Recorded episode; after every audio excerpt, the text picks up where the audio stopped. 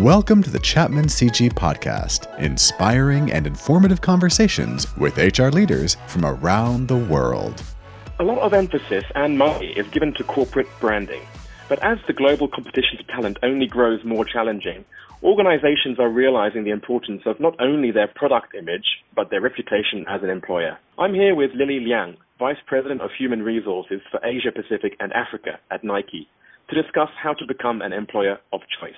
Hi there, Lily. Hi, Oscar. Why don't we start by just um, asking to explain a little bit about yourself and your role at Nike? Sure.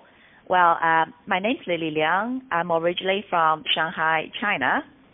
I went to medical school and started my career in sales function. I moved from sales to sales training and then later on learning and development, and that's how I started in HR.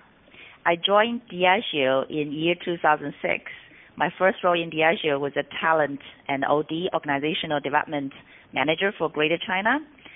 When I supported two merger and acquisition projects in China for Diageo, one was to form a joint venture with a local listed company, which is very exciting because I led the work of HR due diligence and also uh, the HR, the organizational design, the talent acquisition for leadership team, uh, and uh, then after that, the two years in uh, supporting merger and acquisition projects, moved to Southeast Asia as the HR director for SEA. That was the first time I worked and lived in Singapore. That time was during the last global economic recession, if you remember. So I led the work of the restructure and reorg for the Southeast Asia region. I did that role for one and a half years, and in year 2010, moved back to Shanghai, my hometown, to assume the role as HR director for Greater China. So did that role for five years. Left Diageo earlier this year, joined Nike as the HR VP for Asia Pacific and Africa for six months now. So that's me. Great. And my role, as I mentioned, uh, is the HR VP for Asia Pacific and Africa. I look after countries in Asia Pacific country, uh, in Asia Pacific region, except for Greater China. Greater China reports to global directly, and also Africa region. That's great, and it's great to hear your background because you were seeing more and more people from China, you know, get more and more senior and take on these regional roles, and and sometimes out of Singapore, sometimes actually in China. So it's really good to have you know someone with your background um, on this podcast series. Let's let's jump straight into the, the the main topic today, which is about you know the employer of choice element. You know, what what do you think about Nike, or maybe even from your previous company? Um, what are the key elements that makes an organization an employer of choice? Uh, I think if I think about Nike, first of all, Nike is in a consumer goods company, so we have a very strong brand across the world. Nike is the number one, by far the number one sports brand across the world. And we just recently did some research on our brand. And in most of the countries, Nike is viewed as one of the top coolest brands in their market. So I think that resonates with the young employees who doesn't want uh, who doesn't want to work for a cool company. So I think that's the first element makes Nike a global employer of choice. And the second element, I think Nike is a true innovation company.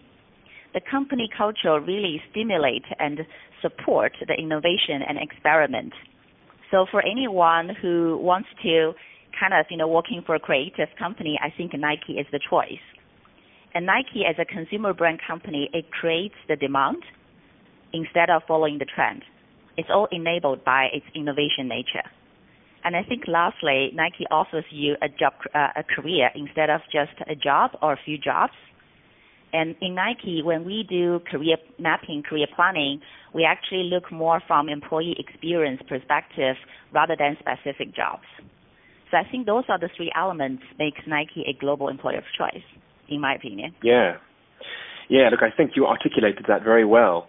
Um, I guess the follow-up question would be, and, and it goes back to you know your current role. How can you make sure that this is consistent when, let's say, in your position, you're covering X number of countries and markets in Asia and in Africa? How can you make sure that what you're saying there translates to reality in all those different markets? Uh, well, I think that's a very good question, and it's not easy. I think again, if I think of Nike, uh, there are two elements make it sort of easier for for for HR function uh, to have this consistent employee brand across all the markets. Firstly, Nike uh, has a very strong global um, brand strategy. So we have a very consistent brand strategy. So the way how we touch with consumers are very consistent across the market. And secondly, I think you know when we select GMs for the countries, we normally require that GM or that candidate works in other Nike markets before to ensure that general manager candidate has the real kind of Nike culture he can bring into the market he's going to lead. Because I think employee brand has a lot to do with the company culture. So I think the consistent brand strategy and also the leaders who has the international experience with Nike, uh, those are the two elements to enable us to have a consistent, quite unified employee brand in several countries, in different countries. Yeah, that's very interesting.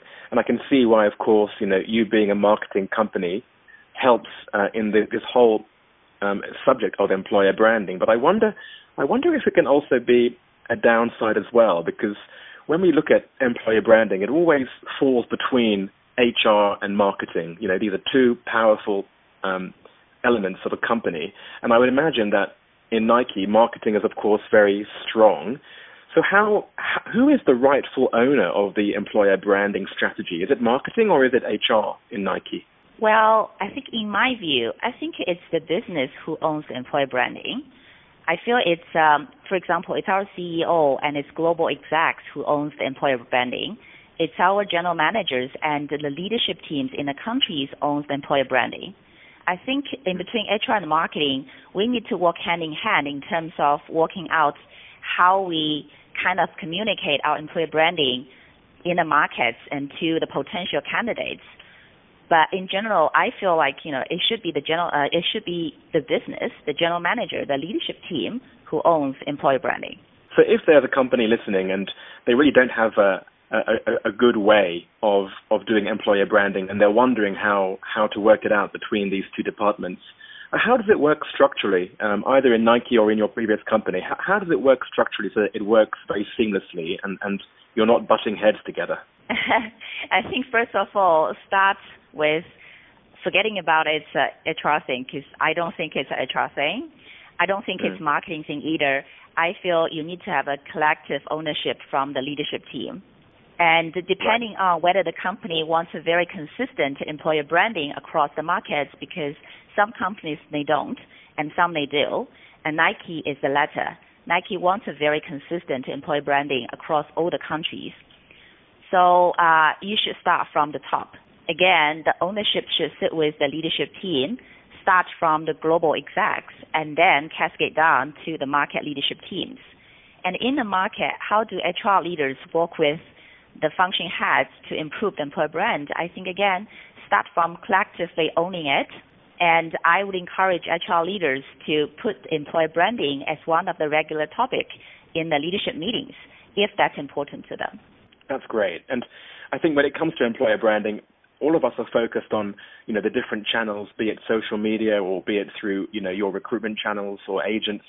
What what do you think that you're doing that is particularly different or creative from from the Nike standpoint, and how does that translate into how employees feel um, as you know as they're they're part of your company? I think uh, every company does all those you know digital uh, or other stuff to to um, kind of promote their employer brand. I think Nike does that as well. Uh, we do you know through social media, we do through posting jobs on LinkedIn, all that kind of stuff. Uh, I think all the companies do the same. Um, the other thing Nike really focus on, not only HR, but all the leaders, even all the employees, because uh, one thing we've been working on is to make sure every Nike employee is a Nike ambassador. So mm. whenever they talk to their friends, they promote Nike as a company. And whenever they talk to their friends, their families, they will recommend Nike as a company to work for.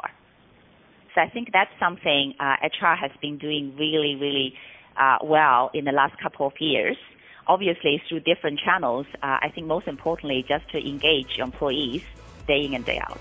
That's great. Well, thanks so much for that, Lily. That was very insightful. That was Lily Liang, the Vice President of Human Resources for Asia Pacific and Africa at Nike. For more excellent conversations from Chapman CG, subscribe to our podcast series or check us out at chapmancg.com.